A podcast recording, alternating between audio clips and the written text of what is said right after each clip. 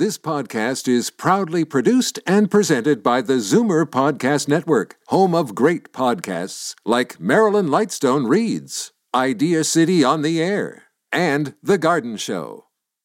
The most memorable interviews and listener calls from the week that was on Fight Back with Libby Znaimer. Welcome to the best of Fight Back with Jane Brown. Good afternoon, and welcome to the Saturday edition of the Best of Fight Back from the week that was. What a different world it is, even over last weekend when it seemed like everything was being canceled or shut down. Public life, as we know, has been changing by the minute all week. If you've stayed with us for Zoomer Radio News and Fight Back with Libby Znaimer, we are grateful that you've allowed us to help you and be your community during this difficult and challenging time. We're committed to keeping everyone informed and up to date with good information, especially as it applies to Zoomers who are most at risk when it comes to this virus. We will also continue to alert you to any fake news that's out there, and there is plenty of that. This past Monday, even before Premier Doug Ford declared a state of emergency for Ontario, Libby Znaimer was joined by Fight Back's Zoomer Squad, Zoomer Magazine senior editor Peter Muggeridge, and David Cravit, vice president at Zoomer Media. There are so many different systems that have to ramp up instantly to deal with something on this scale. And I think the test will be um, we've heard what they're doing to correct it. Let's see what happens later today or tomorrow. But basically, if you look at the hospital system, the information system, websites, telephone, everybody's flooded, and we're not going to get a consistent uh, standard of performance for a while yet. And I think that it's it's regretful. I'm not I'm not regrettable. I'm not saying it's good, but I'm not that surprised.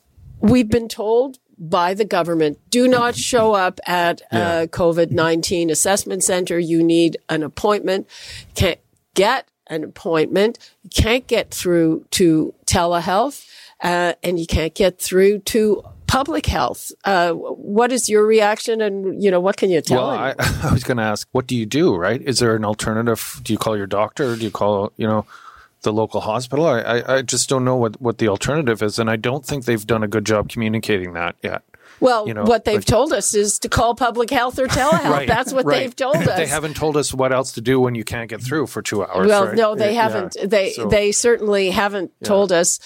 I mean, at the best of times, you can't get through to them. So I don't know how they're even staying on top. Well, I have a, I have a family member getting elective surgery, and they were called by the surgeon, and it was postponed and they were told it might be postponed again. So at least there was some proactive uh, outreach to Were they them. given another date? yes. Oh, okay. But but that date may be in, fl- yeah. in flux. And but uh, I don't think that it could have been handled better. In that case, they did reach out. They were contacted.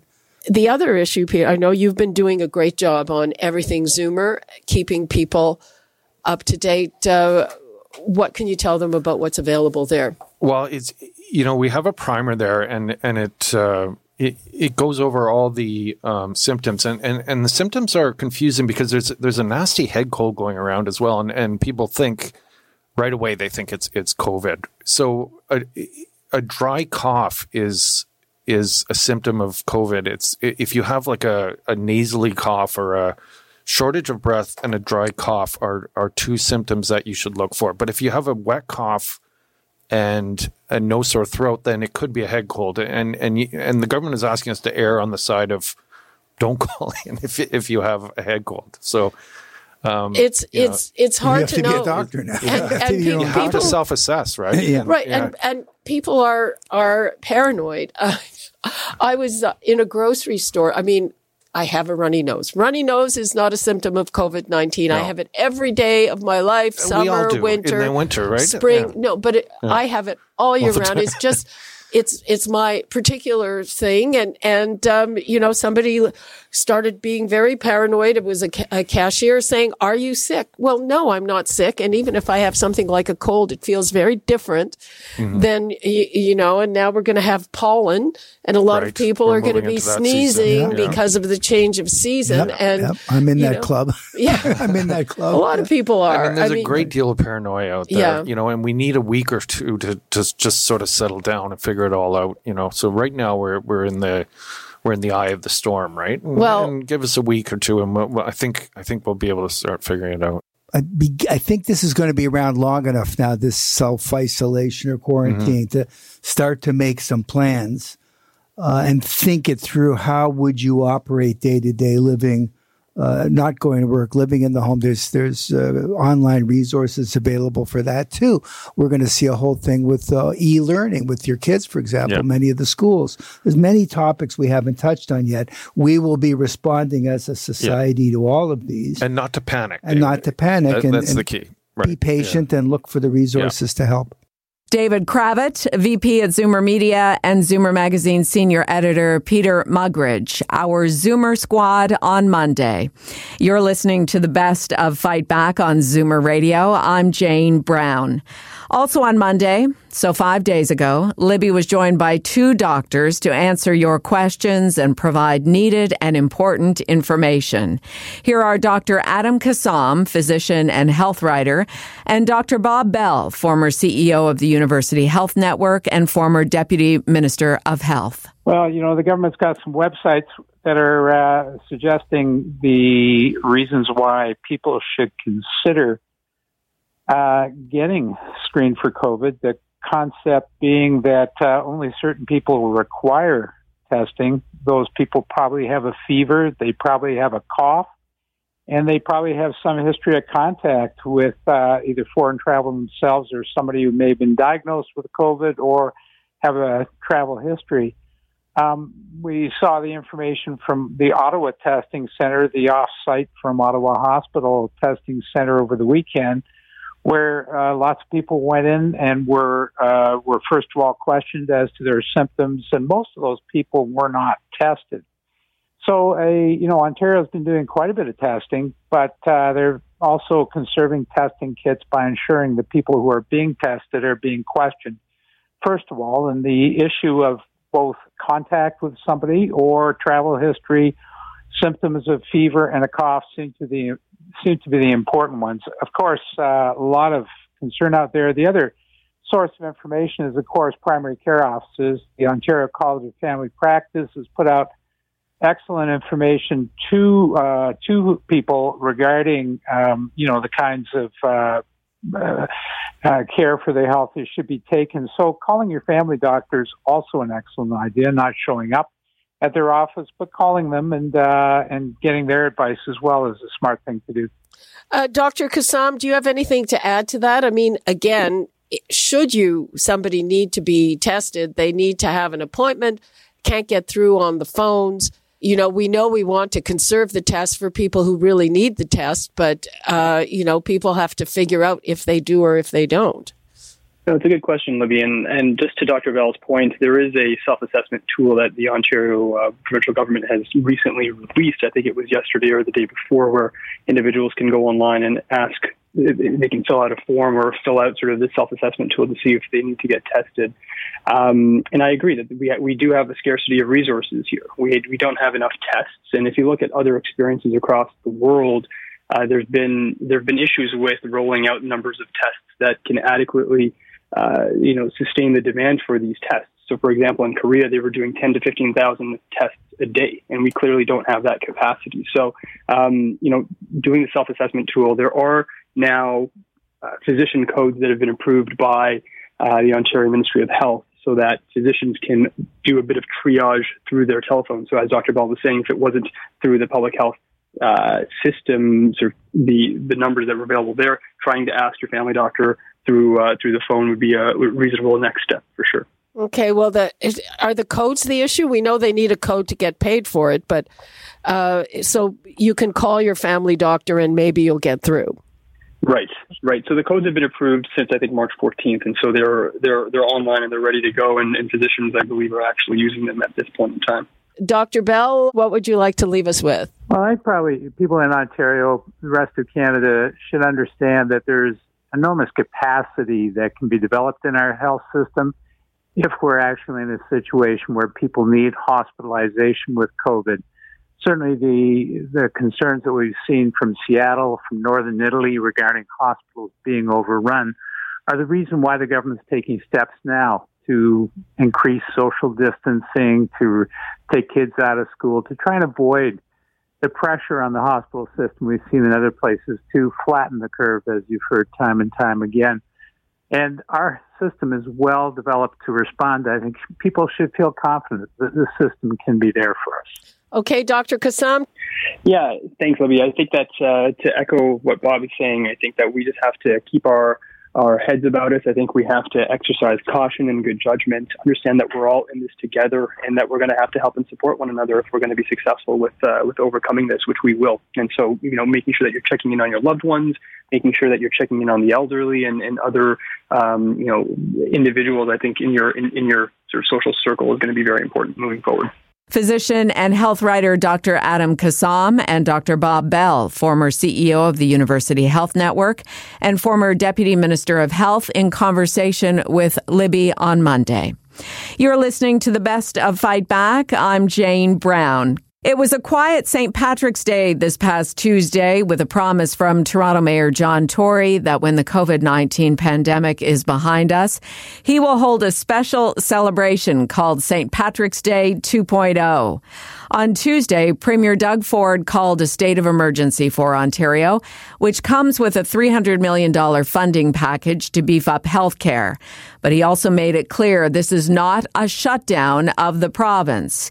Essential services, food stores, and drugstores are open, and we are assured there are no shortages and supply chains are operating normally.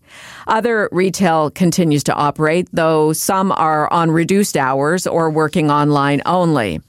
There have been many announcements, not just from Premier Ford, but also Prime Minister Justin Trudeau and his many cabinet ministers. On Tuesday, Libby Znaimer was joined by our crack strategy panel, all on the phone to do our part for social distancing not long after Premier Ford announced the state of emergency for Ontario. Charles Bird, managing principal of Earnscliffe Strategy Group in Toronto, Karen Stintz, former Toronto City Councillor and current CEO of Variety Village, and John Capobianco, senior vice president and senior partner at Fleishman Hillard High Road. I was expecting, I think, a, a, little bit more. To be honest, I think um, that uh, with the premier of, of the largest province in Canada declaring a, a state of emergency and, and you know and making some really bold and, and tough decisions with respect to, you know, I think picking up on what Mayor Tory uh, did yesterday and his health officials with respect to shutting down restaurants, or at least recommending, strongly recommending the shutting down of, of restaurants and bars uh, and, and, only opening them up to, to delivery and, and takeout.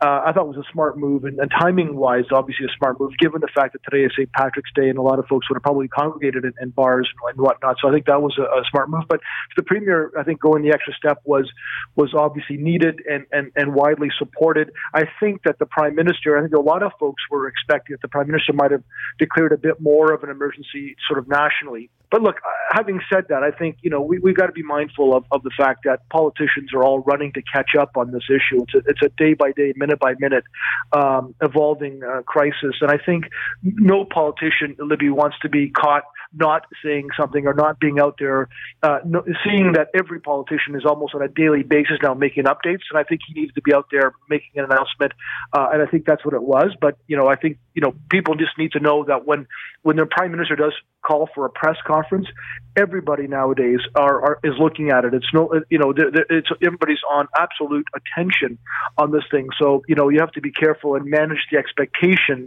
of those conferences when they happen. In, in terms of communicating that there is, uh, you know, we need to collectively do our part to do social distancing and creating that sense of awareness in the community about, um, you know, why things need to close and flights need to change.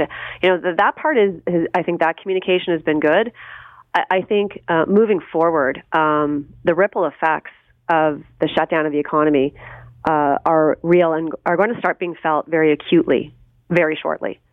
And so, while everyone is going to continue to do their part, I think that um, the I think there needs to be some some more clarity, and to be honest with you, some more honesty uh, with people about what this is going to mean and what the government's actually prepared to do. Because right now, we're hearing a lot about support for people who've been quarantined or who uh, self isolate, um, and that there's going to be changes to EI. But what about all the people that are going to be laid off? Okay. And that's you, real. And we don't, we, because we don't know how long this is going to go on for, and because they haven't given us any sense of, you know, when do the numbers of new cases going down, or, or at, at what point do we declare a success on this, and then we can now resume our lives?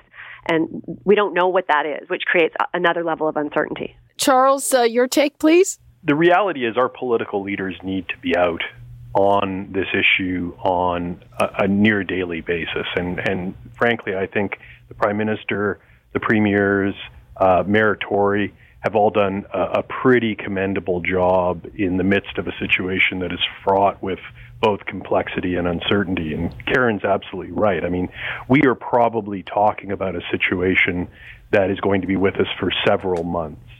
And in the absence of a vaccine, there's also the very real possibility of a second or third wave of COVID um, striking various populations, especially um, when folks ultimately do go back to work full time, whatever that's going to look like. And it, you know, it, it, if we go, if we harken back a hundred years, it was actually the second wave of the Spanish flu that killed the majority of people, not the first wave. So that's something in the absence of a vaccine, which folks will have to take very seriously. In terms of the options, you know, how do you provide for someone who has lost their job and has no immediate prospects, given that they they could very well be confined to their house for weeks or months. Um, those are really, really tricky public policy questions. I know um, finance officials, federally, provincially, at the municipal level, are wrestling with those issues, trying to come up with something that will will be a coordinated response. Because we are a federation, um, of different levels of government. That adds another layer of complexity. There are a number of tools that can be used. Um, but what we are seeing is a, a, stated willingness on the part of our leaders to explore all the options and to come up with something that will not leave people unable to pay the rent or buy basic necessities. Charles Bird, managing principal of Earnscliffe Strategy Group in Toronto. Karen Stintz, former Toronto City Councillor and current CEO of Variety Village. And John Capobianco, senior vice president and senior partner, Fleishman Hillard High Road, our Tuesday strategy panel. This is the best of Fight Back on Zoomer Radio. I'm Jane Brown. We continue to try at Fight Back to bring you the experts on the COVID 19 pandemic so you can get the answers to your questions. Among the experts who joined Libby this past week on Tuesday, Dr. Timothy Sly, epidemiologist and professor at the School of Public Health at Ryerson University. So it's happening uh, in just about all the provinces, states, uh, regions, countries, in one form or another. It's an attempt to uh, to to have the distance uh, the, the, distancing sort of uh, extend to the country's borders. Now, this is really what's happening. What we found out is that. Um, uh, while hand hygiene and uh, and touching your face and all those other good things are really still important, we found out in the last couple of weeks that the amount of bacteria, the amount of uh, viruses that accumulate in the nasopharynx, you know, the back of your throat, is far more than they ever would have thought uh, right at the very beginning of the symptoms uh, vast amount of uh, virus there. And that almost by, by inference would suggest that those viruses have been there before the symptoms start. And this might tend to go a little bit toward explaining these asymptomatic or pre-symptomatic uh, uh, infections that we're talking about. So it's the air, it's the people in front of you breathing, uh, dancing, or rather singing, uh, talking even, uh, that's where the majority of the infection is probably happening. Let's go over who needs a test because uh, it's actually, uh, at, at, least as of yesterday, very, very difficult to get through to public health or telehealth. And uh, people want to know about this, but, but if you show up at a testing center without an appointment, you're not going to get a test, and not everybody needs one, right? That's exactly right. And in fact, it's a big sliding scale. In the very beginning, when you only have a, a handful of cases appearing, you may remember that. that. That's, believe it or not, that's only about six weeks ago. When about half a dozen cases are there, people are swarming around them. Uh, you're outnumbered as a patient many times by the people in white coats and, and, uh, and masks. Uh, and at that point, you, you test everything in sight, all the, all the contacts and the relatives and friends and everything else, because you, you really want to know the extent of what's going on. Then it slowly slides to where we are now, where we're looking at testing people who really are presenting with some pretty obvious symptoms, and uh, n- not just people who think they have a little tickle in the back of their throat, because in majority of cases that's a common cold or something like that. So and uh, eventually, at the end, the third phase is when it's really running rampant, like this, like we do with seasonal flu in a really bad year, where you, where we don't test everybody at all. We just test a little sample to get an idea, and we assume. That's why we use the word ILI, influenza-like illness, and that's the figure that's collected. can you go over the symptoms, please, that people should walk, watch for? Yeah, um, this is the problem because it's so con- it's so similar in many regards to both the common cold and also, on the other hand, influenza. You, you we we do get a fever a fever condition with this, which you don't get with the common cold. You do with influenza. You get a dry cough here, whereas frequently with a, a cold or influenza, you get a, a productive cough. You know, there's phlegm down there. These are differences. Uh, we, we get aches and pains not so much with uh, the COVID. Uh, you do with influenza, not so much with the common cold. And uh, um, you'll get um, uh, uh, there is a beginning to see diarrhea now a little bit, but, but not not so much. We don't get that with a common cold at all. So they do separate out a little. What so about really, sorry? What about shortness of breath? shortness of breath is going to count. That's the that's the predominant one. That's the one that doesn't appear in either common cold or influenza, and that's probably the predominant one that people would say, ah, uh something happening here. Ultimately, that may progress into, uh, in a very small number of people, into pneumonia, uh, especially if you're older. But uh, shortness of breath, difficulty getting the oxygen into the lungs. Anything you want to leave us with, Dr. Sly? No, I think the the main purpose of all of this uh, uh, social distancing is the medical system. It's not just another sector of society. The fact that it's a disease and we rely on the medical system to help us. In a large hospital, you may have a thousand uh, nurses, for example, and at thirty percent. You could see three hundred of them off, and no hospital can run with that kind of thing. Uh, another hundred may be off because somebody in their family is already uh, is, is positive and they're in the quarantine. So now, with 40% of the nurses and the medical staff and the laboratory people off, no hospital can run like that. And at the same time, at the front door, you've got 700 people and families with their relatives all in tow wanting to be let in for some attention. You can see the, the impossibility of that kind of situation. So Oh. that's the top priority. Dr. Timothy Sly, epidemiologist and professor at the School of Public Health at Ryerson University, in conversation with Libby Znaimer. I'm Jane Brown, and this is Zoomer Radio's Best of Fight Back. Fight Back with Libby Znaimer brings you comprehensive coverage of the news stories that interest you and your reaction to them on the phone. And now, Fight Back's Knockout Call of the Week. There were a lot of great calls this week, but the winner of the Fight Back Knockout Call of the Week comes from Julia in Toronto, who's taking issue with what's become a household term during the COVID 19 crisis. I want to address this term that has become so uh, mainstream social distancing.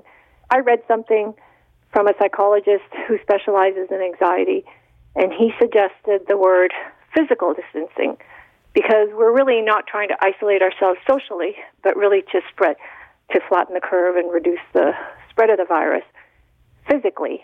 So we're very concerned right now about depression and anxiety, and I thought that would be something that would be a good change. You know, I already spend a lot of time alone because I work from home, but I have to say that um, this particular situation even affects me more than I would have expected. But I am trying to stay in touch with friends through the phone and other ways. So it's really the physical part that is more of an issue, and um, and that's how the virus is spread. So I think people can remain socially in touch, but like, as I said, the word physical distancing would be maybe be more appropriate and accurate, and would bring down the anxiety level of everyone.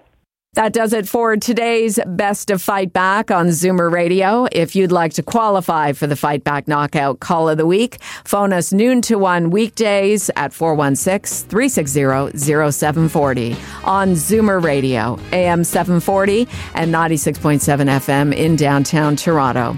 Or if you have a comment, email us at fightback at zoomer.ca. and follow us on Twitter at FightbackLibby.